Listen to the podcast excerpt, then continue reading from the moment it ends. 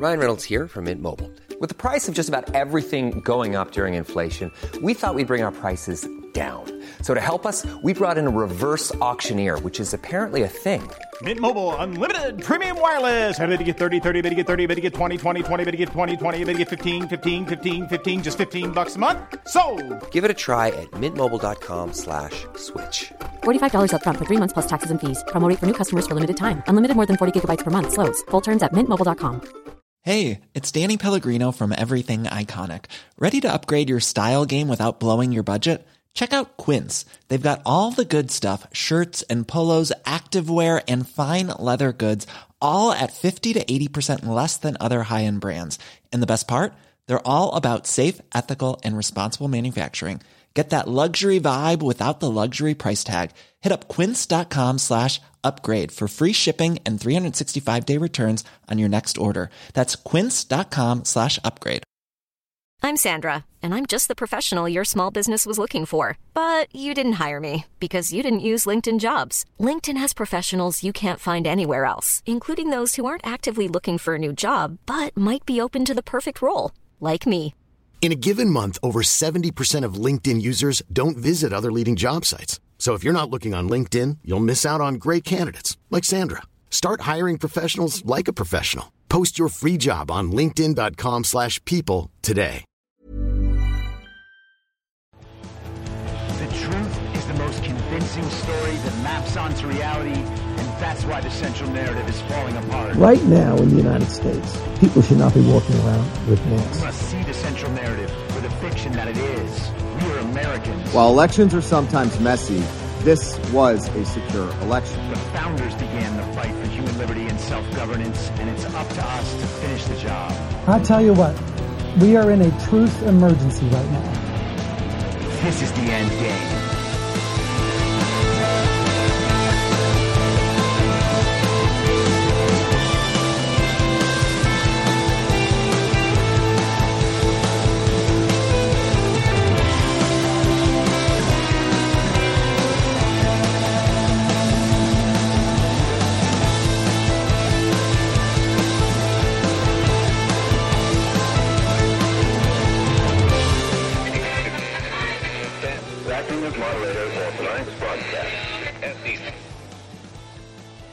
It's Tuesday, June 14th, 2022, the 510th day of dystopia. I'm your moderator, Chris Paul. Let's be reasonable. Now, you may notice that the sound is a little bit different. I am recording from a different location for the rest of this week, so I hope it's not too distracting. And if it is, you can just simply uh, yell at me or complain about me on the internet or something. A big thank you to all of those people who have taken the initiative and signed up to listen to the show and receive each episode on the day it is released by going to Substack. I'm your moderator.substack.com and signing up for a paid subscription. The podcast will be exclusive to paid subscribers on Substack if you want the on time release.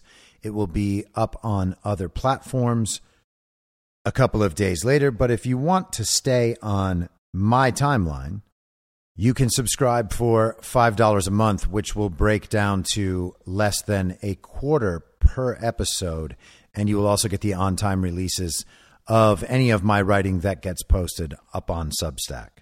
So, yesterday's episode was a little out there talking about the plan and about whether or not Bill Barr and people like Mike Pence might be good guys or bad guys. We talked about AI and whether or not it was becoming sentient as the technocrats try to birth into the world their new computer god. So we were a little out there. But hey, it can't all be calling AOC a hypocrite. You know what I mean, Ben Shapiro? Never mind, he doesn't. But ooh, liberal tears. No fraud, no fraud. There's been no evidence of fraud. 2,000 mules, I don't understand it. Those videos, who knows what those were? Those papers, those could have been anything. They could have been petitions to name AOC biggest hypocrite in Congress. Buy my mug. But anyway, we were talking about whether or not Bill Barr is a good guy. Was he simply playing a role by saying that Donald Trump was detached from reality and that 2,000 Mules actually doesn't prove anything? In fact, it was a pretty weak attempt at trying to resurrect election fraud claims that surely have no basis. Was all of that just an act? And I said there are actually some smart people who ascribe to that theory. I don't. Those people might be right. I might be wrong. I understand what they're saying. I lean toward my position rather than theirs. They lean the other way. All good. We could have a great discussion about it. Some of those people have made the point today that Bill Barr's comments have spurred the media into covering his comments and thereby covering 2,000 Mules and perhaps bringing more awareness to the documentary.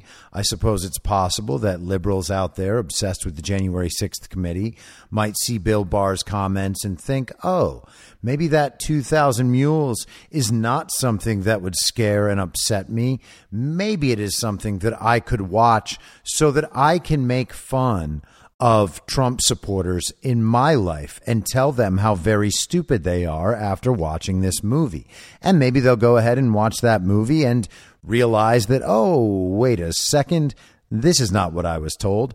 I was told this would be very dumb and make Trump supporters look very dumb as well. And instead, it just makes me believe that the entire 2020 election was a fraud and that every other election is obviously a fraud as well.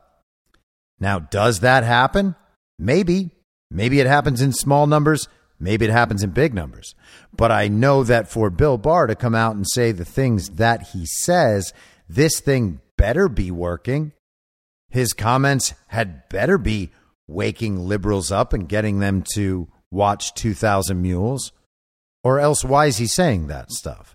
He's saying it on a fairly large stage. That was the national news coming out of yesterday's uh, second episode of the final season of Very Violent Insurrection, the January 6th extravaganza. And I suspect what most of the child brains in that mainstream audience will take from Bill Barr's display is that he thinks Trump is detached from reality, and so is anyone who believes that the 2020 election was stolen. Also, that 2,000 Mules is a crock and not worth anyone's time. I think that is what the audience is going to take away from it, but I'm open to being wrong. And again, I respect all the people with an opinion different than mine, but what I believe we've seen from Bill Barr is a person who was in a position to do certain things and instead chose not to and is now doubling down on many of those choices. Him coming out and calling Hillary Clinton seditious is not something that makes up for allowing election fraud and then lying about it, in my mind. And I don't think that you can just hand wave those claims as if they're totally irrelevant and this is all surely part of a staged performance, though I suppose it may be. We shall see. So, there was supposed to be another episode of very violent insurrection, the J6 extravaganza, tomorrow, but that episode has been canceled. Representative Zoe Lofgren, a very uh, handsome woman who looks like the love child of Mark Milley and Randy Quaid from Kingpin, announced that tomorrow's episode is canceled because they're very small video staff is not going to be prepared to hold up their end of the television production. Now, I'm not sure if this is a problem with the network television producer that they brought on to display this farce to the American people, or Perhaps the January 6th committee just realized that there are 14,000 hours of unreleased security footage from the Capitol that day, and they're just starting to get on it after 17 months. But apparently, there must be some final touches they need to make on their video package, and it's just not going to be ready in time. But regardless, this is just more evidence that the J6 committee, illegitimate as it is, is also a complete and total clown show.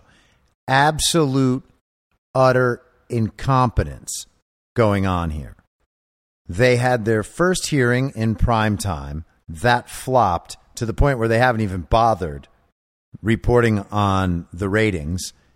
The hearing made no headlines whatsoever. They tried to claim that Trump's own family thought he was absurd. They had abandoned him, they had betrayed him. None of that worked. No one cared. They gave another episode yesterday. You got the Barr comments, but then you have Fox News's political director making zero impact whatsoever, not even a small ripple. It's like tossing a piece of sand into a lake and wondering why you missed the splash. And then you had the all star panel of all five MSNBC hosts who regularly just dominate the ratings and wow their nightly audiences with global communist conspiracy theories shouting at one another about how great it was that finally they had proved that Trump was really trying to do something with the mailboxes back in 2020. You see, mail in ballots, they used to be a Republican thing. The Republicans put the mail in ballots in there so they could cheat.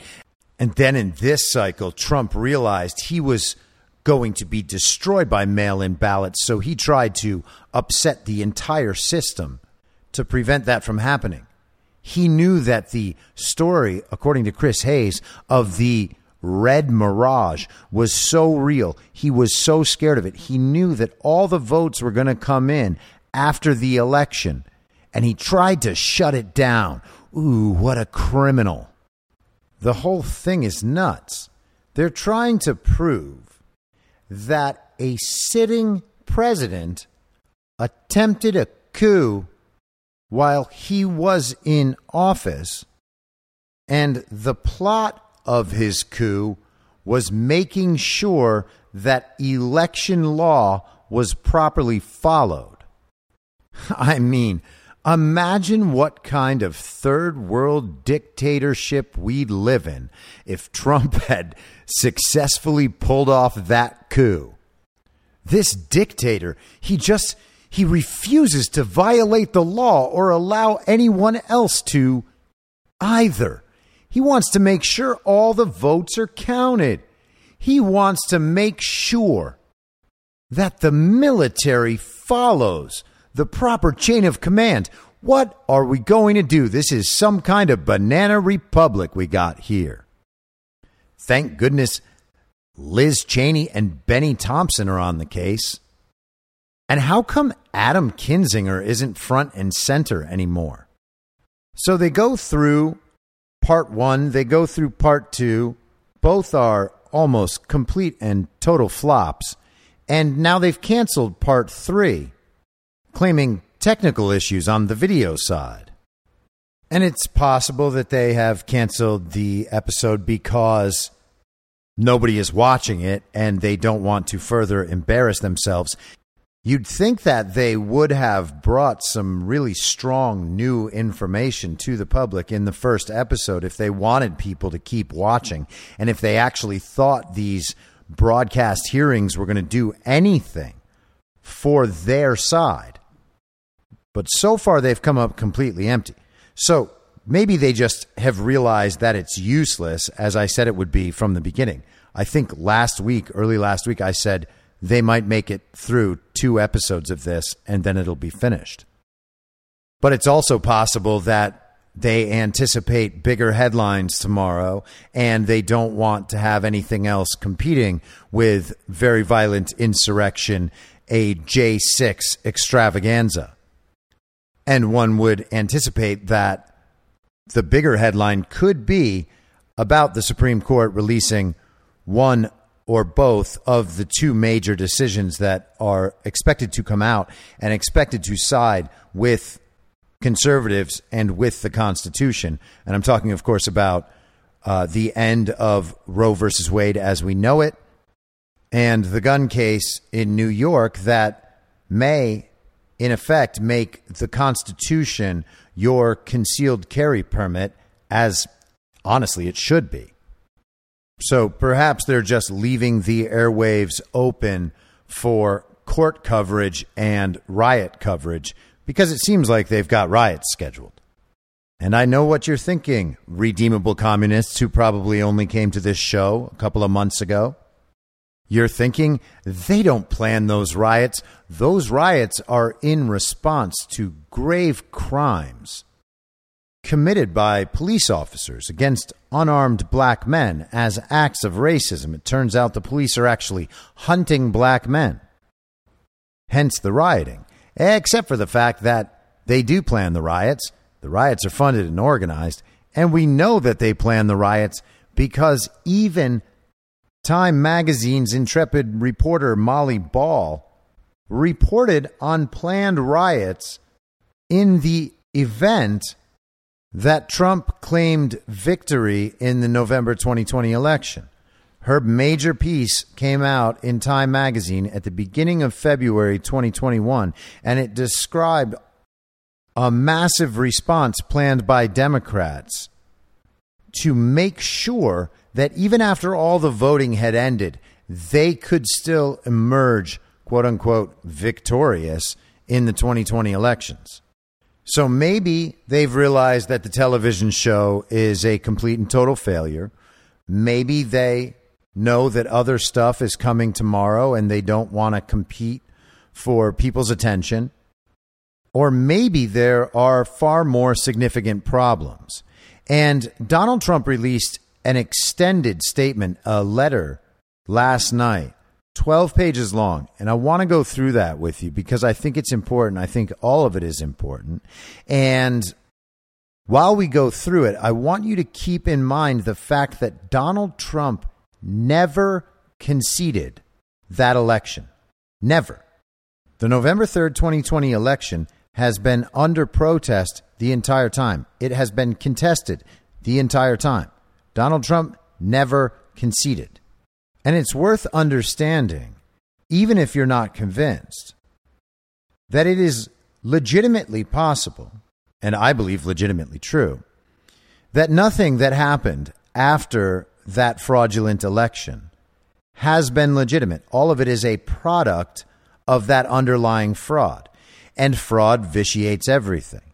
Everything that emerges from that act of fraud is itself illegitimate as well, which is one of the reasons why I don't get too concerned when they start passing these ridiculous programs or when Joe Biden is out there signing his fake executive orders. And I believe that if I am right about all of this, the problems that we have seen emerging over the last 17 months can be undone or potentially are being dealt with behind the scenes right now. So here is Trump's statement Our nation is suffering. Our economy is in the gutter. Inflation is rampant. Gas prices have reached an all time high. Ships are unable to unload cargo. Families cannot get needed baby formula. We are an embarrassment around the world. Our withdrawal from Afghanistan was a disaster that cost us precious American blood and gave $85 billion worth of the best military equipment on earth to our enemy.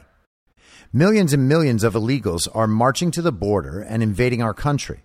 We have a White House in shambles, with Democrats just this week declaring that Biden is unfit to run for reelection. And what is the Democrat Congress focused on? A kangaroo court hoping to distract the American people from the great pain they are experiencing. 17 months after the events of January 6th, the Democrats are unable to offer solutions. They are desperate to change the narrative of a failing nation without even making mention of the havoc and death caused by the radical left just months earlier. Make no mistake, they control the government. They own this disaster. They are hoping that these hearings will somehow alter their failing prospects. A certain Democrat once said, it's the economy, stupid.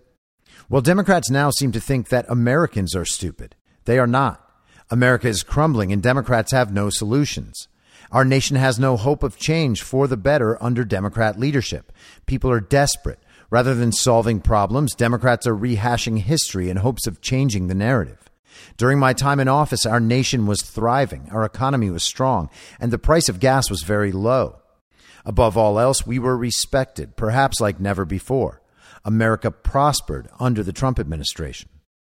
And it's pretty hard to argue with any of that, even if you are still addicted to the central narrative in some way.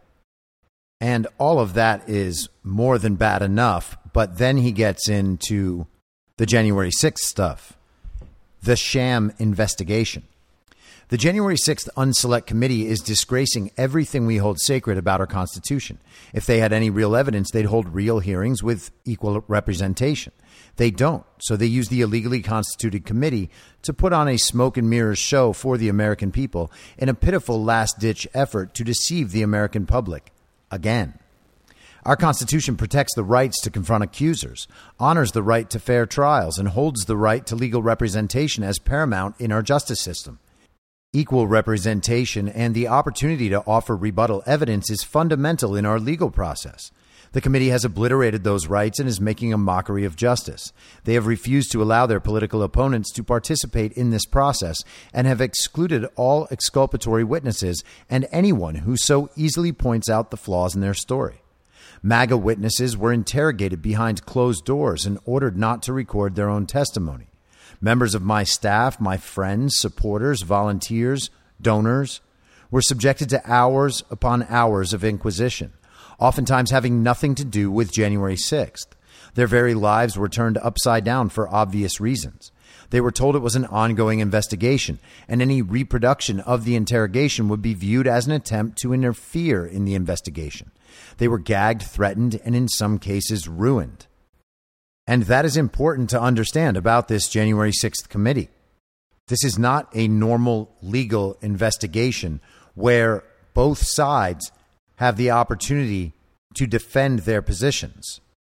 There isn't a single member of the January 6th committee or anyone involved with that committee who has any interest in the truth or representing another viewpoint beyond the central narrative.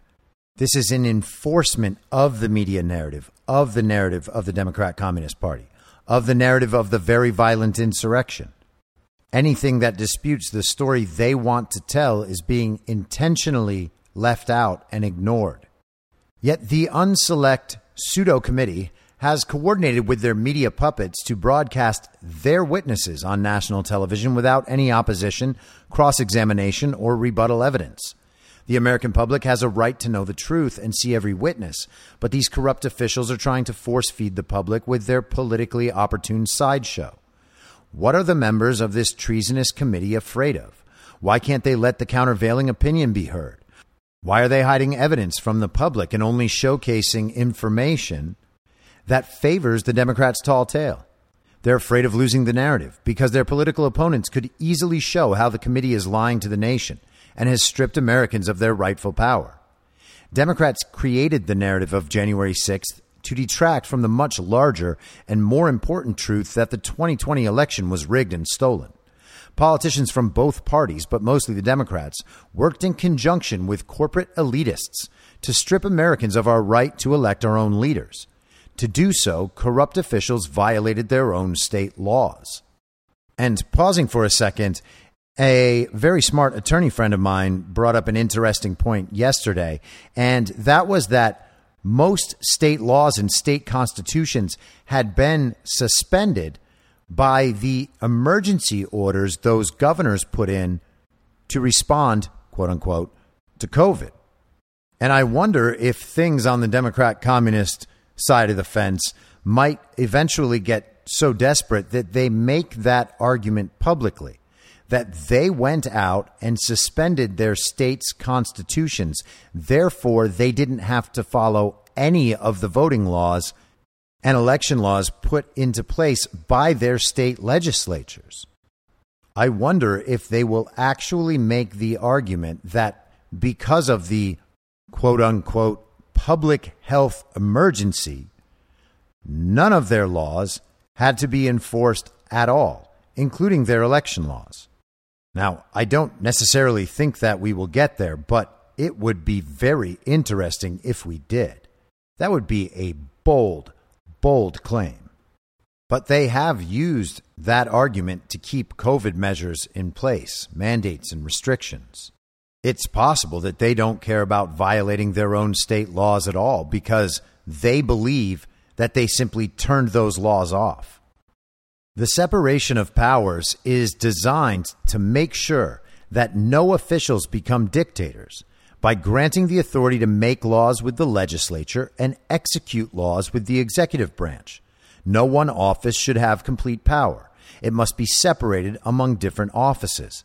In 2020, separation of powers went out the window.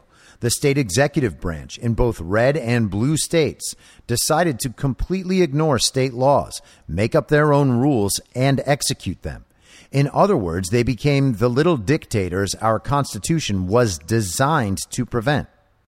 And while that seems clearly and obviously true, that is also a pretty big claim that we should recognize. We really do need to understand the emergency powers that these governors are able to enact pretty much whenever they feel like it and almost entirely unchallenged. Now, I'm not saying people didn't challenge these emergency orders, but quite often the courts upheld them.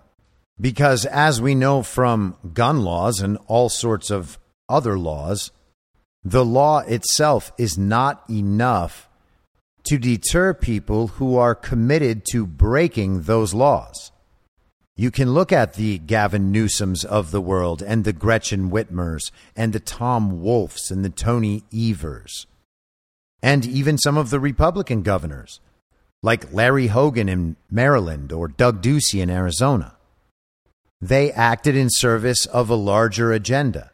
Their first commitment was not to the United States Constitution nor even their own state's Constitution because they went ahead and suspended that. They tried to make it so that they and everyone aligned with their agenda would be able to break the law at will and nothing could happen to them. But back to the statement. They illegally inflated voter rolls, illegally allowed harvested and stuffed ballots, abused the use of mail in ballots, physically removed Republicans from counting facilities, abused the elderly in nursing homes, bribed election officials with donations, stopped counting on election night, gave Democrats three extra days to harvest ballots, and demanded that the American people believe it was legitimate. And those are actually only a few of the things that they did. There's no mention of the machines there, no mention of the abuse of the indefinitely confined status in a place like Wisconsin no mention of the fact that California now allows their citizens to just print their own ballots at home. No mention of Sharpie Gate in Arizona or people arriving at the polls to vote in person and being told that their vote has already been cast. The number of ways that that election was defrauded and manipulated go on and on and on. This entire charade of the Unselect Committee is a brazen attempt to detract the public's attention from the truth. The truth is that Americans showed up in Washington, D.C. in massive numbers, but seldom revealed by the press, on January 6, 2021, to hold their elected officials accountable for the obvious signs of criminal activity throughout the election. Those who are supposed to be public servants are using the power of government against the people who entrusted them with the power. We've been betrayed. It's a powerful statement for a president to make. Since the Unselect Committee refuses to allow their political opponents to participate in the hearings, the public likely won't hear from the many patriots who contradict the lies being broadcast, at least not in these hearings. This is all a ridiculous and treasonous attempt to cover up the fact that the Democrats rigged the election and are siphoning Americans' freedoms and power for their own benefit. And let's pause on that for a second because treason is a big word that often gets thrown around and used figuratively just to mean any grave betrayal of the country. But for some more context on treason, this is constitutioncenter.org. This summary is written by Paul Crane, who was with the U.S. Department of Justice, and a professor of constitutional law named Deborah Pearlstein. Treason is a unique offense in our constitutional order, the only crime expressly defined by the Constitution, and applying only to Americans who have betrayed the allegiance they are presumed to owe to the United States. While the Constitution's framers shared the centuries old view that all citizens owed a duty of loyalty to their home nation, they included the treason clause not so much to underscore the seriousness of such a betrayal, but to guard against the historic use of treason prosecutions by repressive governments to silence otherwise legitimate political opposition. Debate surrounding the clause at the Constitutional Convention thus focused on ways to narrowly define the offense and to protect against false or flimsy prosecutions. The Constitution specifically identifies what constitutes treason against the United States and, importantly, limits the offense of treason to only two types of conduct. One, levying war against the United States, or two, adhering to the enemies of the United States, giving them aid and comfort. Although there have not been many treason prosecutions in American history, indeed, only one person has been indicted for treason since 1954, the Supreme Court has had occasion to further define what each type of treason entails.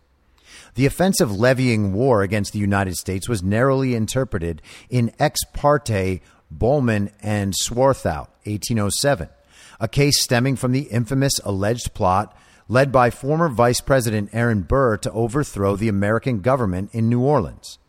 The Supreme Court dismissed charges of treason that had been brought against two of Burr's associates, Bollman and Swartwout, on the grounds that their alleged conduct did not constitute levying war against the United States with the meaning of the treason clause. It was not enough Chief Justice John Marshall's opinion emphasized, merely to conspire, quote, to subvert by force the government of our country, end quote, by recruiting troops, procuring maps, and drawing up plans. Conspiring to levy war was distinct from actually levying war. Rather, a person could be convicted of treason for levying war only if there was an actual assemblage of men for the purposes of executing a treasonable design. In so holding, the court sharply confined the scope of the offense of treason by levying war against the United States. The court construed the other treason offense authorized by the Constitution similarly narrowly in Cramer v. United States 1945. That case involved another infamous incident in American history, the Nazi saboteur affair. Cramer was prosecuted for treason for allegedly helping German soldiers who had surreptitiously infiltrated American soil during World War II. In reviewing Cramer's treason conviction, the court explained that a person could be convicted of treason only if he or she adhered to an enemy and gave that enemy aid and comfort. As the court explained, a citizen intellectually or emotionally may favor the enemy and harbor sympathies or convictions disloyal to this country's policy or interest, but so long as he commits no act of aid and comfort to the enemy, there is no treason. On the other hand, a citizen may take actions which do aid and comfort the enemy, making a speech critical of the government or opposing its measures, profiteering, striking in defense plants or essential work, and the hundred other things which impair our cohesion and diminish our strength. But if there is no adherence to the enemy in this, if there is no intent to betray, there is no treason. In other words, the Constitution requires both concrete action and an intent to betray the nation before a citizen can be convicted of treason. Expressing traitorous thoughts or intentions alone does not suffice. So, intent without action is not treason, and action without intent is not treason. To further guard against the prospect that the government could use false or passion driven accusations of treason to undermine political opponents, the Treason Clause provides that the offense may only be proven by, quote, open confession in court or on, quote, the testimony of two witnesses to the same overt act. The overt act requirement was designed both to limit the kind of substantive behavior treason could punish, only conduct, not mere expression, and to ensure that the conduct itself demonstrated a defendant's intention to betray the United States. Believing that no witness could meaningfully testify to a defendant's internal state of mind, the Cramer court made clear that the defendant's disloyal intent must be evident from the witnessed acts themselves the government would have to prove that each overt act alleged actually gave aid and comfort to the enemy. The two witness requirement was likewise geared to raising the bar to prosecution, applying at least to all acts of the defendant which are used to draw incriminating inferences that aid and comfort have been given. While there was no dispute in Cramer's case that he had met with a man who turned out to be a German soldier in the United States, the court concluded that these facts alone failed to establish Cramer had actually given that enemy soldier aid and comfort. The court accordingly reversed Cramer's treason conviction. The Constitution also narrowed the scope of punishment for treason as compared to English common law. The final clause of this section establishes that while Congress has the general power to establish the penalties for committing treason, Congress may not, quote, work corruption of blood or forfeiture except during the life of the person convicted of treason. Corruption of blood is a reference to English common law, which prohibited family members from, among other things, receiving or inheriting property from a person convicted of treason. Under the Constitution, that punishment may not extend beyond the life of a person convicted of treason. So let's go back to what Trump actually said. Here's that paragraph. Since the Unselect Committee refuses to allow their political opponents to participate in the hearings, the public likely won't hear from the many patriots who contradict the lies being broadcast, at least not in these hearings. This is all a ridiculous and treasonous attempt to cover up the fact that Democrats rigged the election and are siphoning Americans' freedoms and power for their own benefit. So it seems to me that what he is asserting is that there is this conspiracy to act against the country. That conspiracy has been put into action, and the people going along with it are acting with the intent of betraying the U.S. Constitution. And that seems pretty obviously true. Now, every Joe Biden voter would think that that is preposterous because they don't believe in election theft. But the election theft is real. The conspiracy to commit that election theft is real. And it seems like we're not far from finding out that the election theft was enacted at the behest of and in collaboration with foreign actors. Again, it's not just about stealing an election they overthrew a duly elected president of the United States in a coup that spanned six years and is ongoing. But let's return to this statement. Without the ability to have political, legal, or witness representation from conservatives in this kangaroo court, it's up to American patriots to arm themselves with the information. This hearing isn't about January 6th, it's about November 3rd, and here's what happened. On election night, America watched as my lead grew and grew over Joe Biden as I was set to claim another victory. By the morning of November 4th, the day after the election, I led by 700,000 votes in Pennsylvania, 300,000 in Michigan, and hundreds of thousands in Georgia, Arizona, and Wisconsin. Then, the same little dictators who destroyed the separation of powers made the treasonous decision to stop counting. And let's stop again. He is saying that the decision to stop counting votes on election night was itself an act of treason.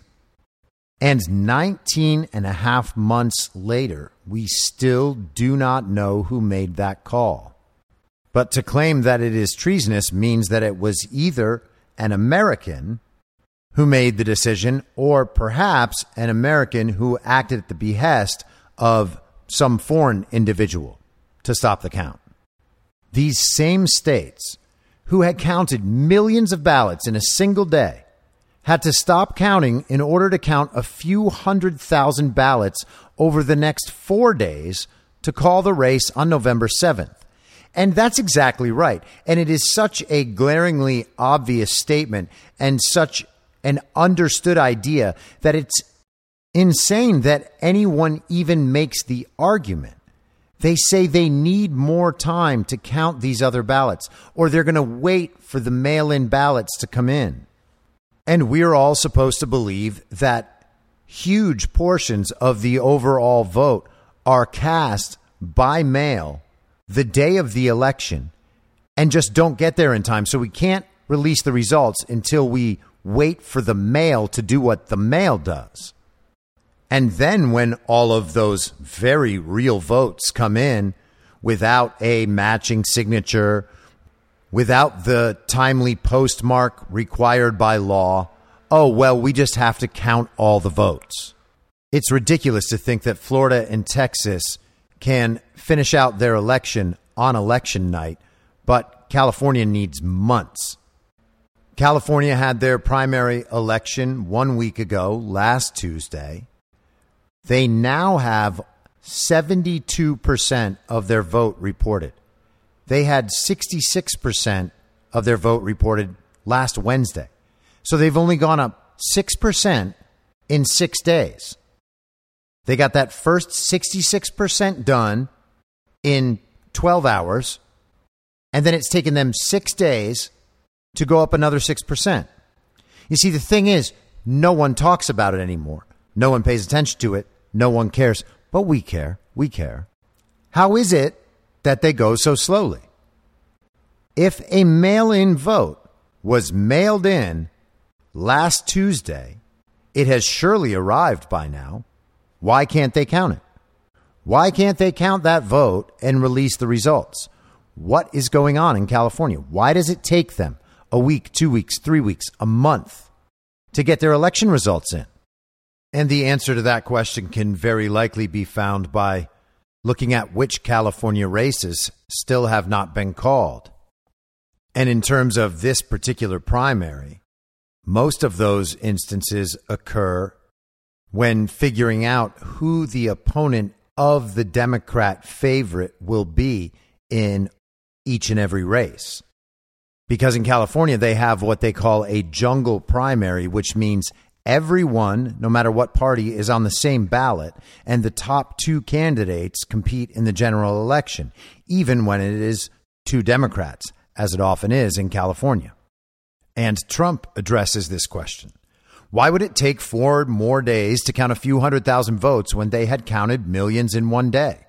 They needed time to traffic the ballots and manipulate the outcome of the election. The swamp was so determined to keep their stranglehold on power that they delayed the results of the election so that they could find, manufacture, or produce more ballots after they knew how many they needed to beat me. They cheated. There's no reasonable explanation for why it took so much longer to count the few remaining ballots as opposed to the millions on election day, other than they needed to traffic more ballots, and it took four days to produce the ballots and do it. They couldn't have done it without an elaborate ballot trafficking scheme. Highly respected True the Votes Catherine Engelbrecht and Greg Phillips showed the nation exactly what Democrats' illegal ballot trafficking scheme looks like. They spent years investigating election crimes, and their hard work provided America with indisputable proof so many had been waiting for. True the Vote cooperated with Dinesh D'Souza to produce the blockbuster documentary 2000 Mules, which provides video evidence of the ballot trafficking scheme Democrats have created. Engelbrecht and Phillips used geofencing data that they purchased to isolate and identify potential mules. Like drug mules in this context, mules are those paid to illegally traffic ballots from nonprofit organizations and drop them into the ballot boxes. The search criteria they used was to isolate cell phone data that had been to 10 or more ballot drop boxes while also visiting at least five identified nonprofit organizations during a two week period. There's no legitimate reason for any individual to visit 10 or more ballot drop boxes. Why would anyone need to vote 10 times? Couple that with the idea that the same individuals are also visiting the offices of liberal nonprofits in the same period. At least one whistleblower at one of the nonprofits in Yuma came forward and confirmed that these organizations act as trafficking hubs for the mules to pick up the ballots to drop off at the drop boxes. One woman in Arizona has already pled guilty to a Class 6 felony for participating in this ballot trafficking scheme, and Democrats are getting tax write offs for this behavior. And he's talking about donations to these nonprofits, these non governmental organizations. They actually claim to be bipartisan groups that are expanding access to voting. And just to recount that Bill Barr discussion from yesterday, what is the likelihood that Bill Barr is unaware of that Yuma, Arizona case? We talked about that a couple of weeks ago. Guillermina Fuentes pled guilty to a Class 6 felony for being involved in a ballot trafficking ring run by an NGO. And we are told that she and others from that ballot trafficking ring have been cooperating and explaining what they know to authorities. So we shall see. True the Vote and local law enforcement have the video surveillance showing the mules dropping ballots into the drop box, which confirms the geofencing data that Engelbrecht and Phillips had gathered. This is the same surveillance evidence that the FBI has used to identify January 6th protesters. In fact, the FBI has used this same type of evidence in 45 of the criminal cases against the January 6th protesters. The FBI is using the exact same kind of data that Bill Barr said was nonsense before the January 6th committee yesterday in investigating and prosecuting the very people the January 6th committee accuses of being involved in the very violent insurrection. Yet the dishonest media puts experts front and center to tell America that the True the Vote evidence is unreliable. It's the exact same evidence the FBI used against January 6th protesters. How can the evidence be an indispensable tool to identify January 6th protesters, but when applied to ballot traffickers, the science is unreliable and not precise? The hypocrisy is stifling. The swamp has blown the bottom out of how low they'll go to deceive the American public in order to keep their vice grip on power. Thankfully, Americans are taking responsibility for what they believe and simply no longer believe the narrative. The truth is, according to Joe Biden, that the swamp has created the most extensive and inclusive voter fraud organization in the history of American politics. And it centers around ballot trafficking. And of course, everybody remembers the video clip of Joe Biden saying that. And all the Biden voters said, oh, of course he means that they've just put this massive organization in to prevent election fraud because it was Donald Trump that wanted to commit election fraud and steal the election. He's taking our mailboxes. The illegal ballot harvesting operation is an insult to the democratic process. But the kicker is the media feeding us the bogus line that this was the most secure election in U.S. history. What a load of baloney. The data shows us how compromised the system was. The math shows us that it changed the outcome of the election. And he goes step by step through each state, just as Dinesh D'Souza did in 2000 Mules. You can refer to that if you want the exact information. I'm going to skip over this part because it takes up a page and a half, and many of you already know the information.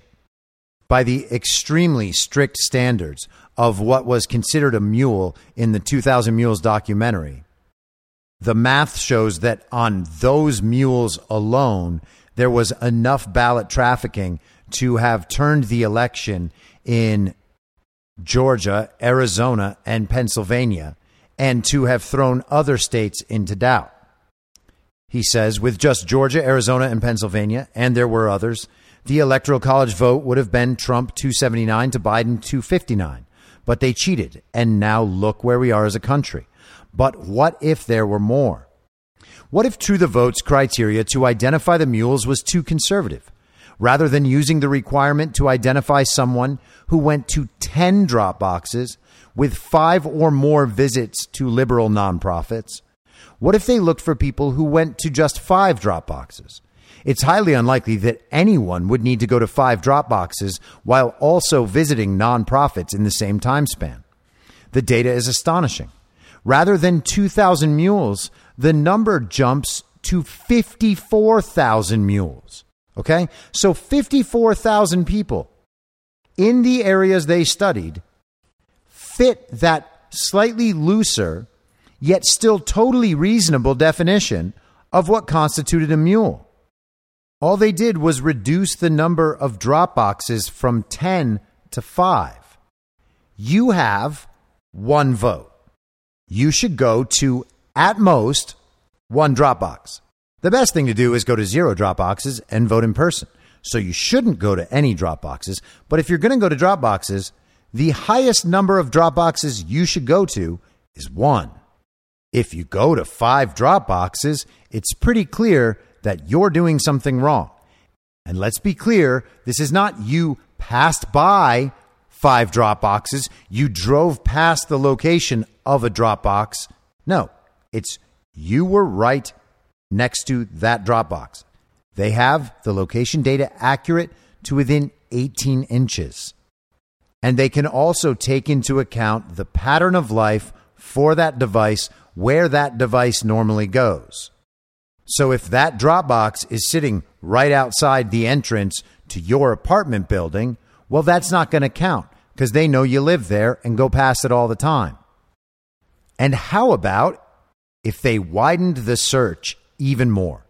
The numbers become astronomical, and the results would be a landslide victory for Trump. It is all on live tape produced by the government. And it certainly is all supposed to be because part of the Dropbox requirements were that they would be monitored by video and that the government would retain that video. We're finding out that wasn't always true. Continuing the conservative estimate of just three ballots per mule, with 54,000 mules, the numbers spiked tremendously. In Wisconsin, 83,565 illegal votes were trafficked, more than four times the margin of victory. In Georgia, 92,670 illegal votes were trafficked, more than eight times the margin of victory. In Pennsylvania, 209,505 votes were trafficked, more than double the margin of victory. In Michigan, 226,590 votes were trafficked, tens of thousands of votes over the margin of victory. In Arizona, 207,435 votes were trafficked, almost 20 times the margin of victory. Using this slightly less conservative calculation, coupled with the geofencing traffic data, the same data used by law enforcement, I decisively won all of the contested states. The final electoral count should have been Trump 305 to Biden 233. That's just with those states. It's also highly likely that True the Vote did not uncover 100% of the mules, making the numbers much larger than a landslide in scope, and that there were many more mules out there affecting more of the election than we realize. This was not a close election. And he's exactly right about that. It was not a close election. It was not a close election anywhere in the country. There were 19 counties in the U.S. that voted for the winning presidential candidate since 1980. They're known as bellwether counties. I won 18 of the 19 bellwether counties. 18 of the 19 counties who consistently vote for the winning candidate voted for me. Yet we're supposed to believe that Joe Biden won the election? Joe Biden, a candidate who never left his basement and can't speak without a teleprompter, outperformed Barack Obama and Hillary Clinton in their two high charged elections. Biden even outperformed Obama in black communities, but only important swing states. Isn't that amazing? It's impossible. And he breaks that down over the next page or so. And then he goes through at length the effect of the Mark Zuckerberg money on the election, and most specifically in Wisconsin, where former Wisconsin Supreme Court Justice Michael Gableman is the special counsel leading an election into the election fraud of 2020 in Wisconsin. And it's important to remember that not only did Mark Zuckerberg hand out hundreds of millions of dollars, he also attached clawback provisions, whereby all of the people that received money had to produce the intended results, or else Mark Zuckerberg would be able to take the money back. And the final section here he calls Pandemic of Injustice. Beginning the night of November 3rd, Americans knew there was something wrong going on. Almost immediately, citizens around the country started filing lawsuits seeking information and clarification about the election. The year leading up to the election had been a year of violent liberal assaults on cities all around the country. Democrats made it known that they would rather burn cities to the ground than allow for a civilized political process. They knew their policies were failing, citizens weren't buying their hype, and they were losing their influence. So they spent the year creating an atmosphere of fear. And that's the environment in which concerned citizens were forced to file their lawsuits. Judges, including justices of the United States Supreme Court, were scared. Some were political hacks who refused to be the sole arbiter of such a strong political issue. It was liberal fear mongering. Rumors circulated that the justices devolved to shouting and argued intensely over how to handle the Texas versus Pennsylvania case. And that is the case that Attorney General of Texas Ken Paxton brought to the United States Supreme Court with 18 or 19 other states signing on to that case. 19 states in the country claiming that their statehood was being violated by fraudulent elections in other states. They were about to be governed, quote unquote, by a fake president due to fake elections, fraudulent elections in states controlled by the opposition political party. And you might remember that rumor he's referring to. It's pretty telling that he mentions it 19 months later. Was it really a rumor? There were stories about arguments in the Supreme Court chambers. The justices were scared of what might happen to them if they actually upheld the Constitution. They were worried about the rioters, or that's what they claimed. Surely it couldn't have been that John Roberts is compromised. Ultimately, the justices yielded to the same fear mongering tactics Democrats had deployed for years. They punted and threw the case out on standing. Following their lead, every lower court threw the cases out on standing and usually without barely even looking at them. Some of the cases had well established grounds for standing, and one had even been in open litigation for 10 months before the court reversed itself and threw it out. Specifically, that happened in Georgia, where a court had ruled that the plaintiffs were entitled to review the original ballot images after granting them access to the files. Then defendants stalled for months. Ten months after the initial filing, the court decided the plaintiffs no longer had standing. What? On November 4th, 2020, Antrim County, Michigan announced that 16,047 votes had been cast and Joe Biden received 7,769 and I received 4,509. In 2016, I had received 62% of the vote in Antrim, making the 2020 results particularly surprising. Mr. Bailey, an Antrim County voter, made some phone calls and the Antrim County clerk double checked the results and issued new results. A closer look showed 18,059 votes cast in Antrim County. So that's already 2,000 more. Joe Biden received 7,289 votes, and I received 9,783 votes, meaning I won 54% of the vote, which still seemed odd compared with the 2016 results. This also doesn't account for the difference in the number of votes cast. Why were they short, and where did the new votes come from? Antrim County checked a third time and found 16,044 votes cast, and that Joe Biden received 5,960, while I received 9,748, winning 60.75%. Jocelyn Benson, the Michigan Secretary of State, asserted the error was simply a clerical error because the clerk failed to update the Mancelona Township tabulator prior to election night for a down ballot race and that the correct count was always on the tabulator tape. She insisted that the Antrim County clerk simply made a mistake, and this was not a cause to look closer at every county in Michigan. Benson shut the discussion down, but Bailey continued to fight. Matt DePerno, Bailey's lawyer, aggressively pursued discovery in the case and successfully won a motion to audit the election machines in Antrim County. On April 9, 2021, DePerno released an exhibit in the Bailey case with additional findings from the experts examining the evidence, which found that, despite critics saying otherwise, the voting machines were connected to the internet, and the officials knew they were connected. The exhibit produced email communications from election night discussing the terrible internet connection. This also highlights the weird disinformation campaign waged immediately following the election to dispel the belief that the machines were connected to the internet, despite the fact that it was true. Voting machines send the tallies via the internet to allow the totals to be counted faster.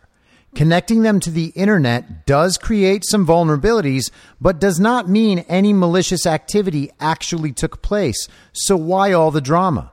Why all the hype from election officials across the country trying to convince the public the machines were not connected to the internet when they knew that they were? Why not just say the machines were connected to the internet but no security breaches occurred if that was in fact true? Was it true? DePerno continued to release exhibit after exhibit detailing technical specifics of anomalies and irregularities, raising questions from the 2020 election. The corrupt media continued to ignore and bury the story and hurled insults at DePerno and his case. The court eventually dismissed the case, but not based on any of the evidence DePerno had amassed. It dismissed the case on procedural grounds. The plaintiff was asking for an audit of the election, and the Democrat Secretary of State told the court she had already conducted an audit. Therefore, the court ruled, the case was moot. No evidence presented, no witnesses to testify, just case dismissed. As usual, saved by the court. Cases around the country received the same treatment. Courts didn't want to be the sole arbiter of such a massive political issue, but they also shouldn't be afraid to do their job. State legislators, members of Congress, senators, governors, secretaries of state, and many other state and federal officials should do their jobs and protect their citizens' right to vote. But the swamp runs deep. I guess that turning around an election was a step too far. As we near the midterm elections, we're watching the swamp creatures circle the drain as true Americans step up to replace the corrupt establishment with patriots who will fight for our freedoms. The establishment is holding on as tightly as they can to their power as they watch it slip from their grasp. Our country is in a nosedive. Americans are struggling to fill their gas tanks, feed their babies, educate their children, hire employees, order supplies, protect our border from invasion, and a host of other tragedies that are 100% caused by Democrats who obtained power through a rigged election. And the people of the country are both angry and sad. Americans have very real, pressing concerns about the basic necessities of life. What is Congress doing about it? They're doing everything they can to ignore and distract from the very real pain that they have caused this country. They want to talk about anything but the 2020 election results and the fact that they are the cause of our country's problems. Nobody brings this up, but as president, I have suffered years of vicious lies, scandals, and innuendo concerning a fake and contrived narrative of Russia, Russia, Russia. The entire Russia hoax was a concoction made up by Hillary Clinton and the Democrat Party. It was used as an excuse for her loss, but endured throughout my entire administration. It was a fake and fraudulent narrative, and now they're trying to do it again. Many other forms of cheating surfaced during 2020. Republican challengers were excluded from the process, bullied, and berated. Corrupt officials moved to centralize the vote count away from precincts, making it easier to cheat. Some areas are reported to have had more votes than voters. That raises some questions. These are only a few of the many forms of cheating that took place in what I call the crime of the century and its cover up by the American media.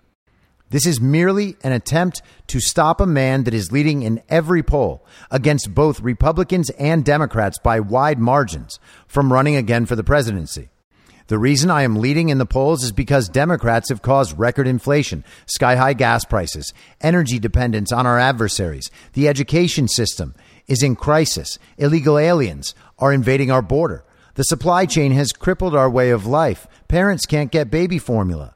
Mandates have crippled businesses, and our way of life has been crushed by government regulations. The United States is being destroyed. The Democrats know that I would correct all of this, and they are doing everything in their power to stop me. But we can't be stopped. We have to save America. So now remember what I said at the beginning Trump has never conceded. And if you believe there is a plan, as discussed yesterday, if you believe that perhaps devolution is at play, then what this sounds like to me is kind of a closing statement in the case against this coup. The evidence has been gathered, the evidence has matured. The public has come to understand the evidence. The majority of the country has realized that Donald Trump was not the evil villain he was portrayed as in the media. People can see that media bias. They can see Joe Biden's incompetence. They can see the complicity of his entire party and the people that they've been voting for, the people that they've been listening to for years and years. They can see the failures of the public health community, the lies of the media and the Democrats and many Republicans in the COVID regime. They can see the failures of the vaccines and the miscommunications about those vaccines. They see the failure on the southern border. They see the failure in Ukraine. They see the failure in Afghanistan. They see that Joe Biden is looked at as a joke and a fool by the leaders of the world. Leaders of the world who, by the way, know that Joe Biden is not in control at all to begin with? It seems to me like Trump is making the case that Joe Biden is not the legitimate president of the United States. This is the closing statement. The evidence is there. The story has been told. He's putting the hammer down. And he's doing so with very specific, particular language. He mentions treason multiple times he focuses in on that decision to stop the counting of the votes on election night, November 3rd, 2020. And he lists off the elements of complete and total breakdown by all of the systems of our government and society that are designed to prevent things like this from happening. These are the conditions where you would expect a president to exercise extraordinary authority in the interest of saving the nation. And when you consider that in the context of what else is going on, it looks like this is all leading to a moment we have anticipated for quite a long time. There are multiple storylines right now, all reaching a crescendo. Foreign affairs, the Hunter Biden laptop, the exposure of election fraud, the collapse of the January 6th narrative, extraordinary inflation, economic devastation, and continually stolen elections. Trump seems to be declaring that the time for waiting and for patience has ended. This isn't a series of mean tweets or a two page endorsement of a friendly governor. This is a 12 page dismantling of the corrupt and illegitimate government as represented by Joe Biden. And I want to read that second to last sentence once again. The Democrats know that I would correct all of this, and they are doing everything in their power to stop me. But we can't be stopped. And he's right. This has always been the situation. Nothing can stop what is coming. The truth is here. It has arrived. Everyone knows it. Everyone recognizes it. Everyone understands it. We are not going to reach the child brains and those Biden voters who have continued just to drift off into ignorance and apathy. Their period of bliss that began on November 7th, 2020, when the TV finally said that Joe Biden would be president has come to an end. That time is here, and they are gonna, sadly, be left behind. I'll be back tomorrow at the same reasonable time on the same reasonable podcast network. I don't have a network. Masks and lockdowns don't work. They lied to you about a pandemic, and Joe Biden will never be president.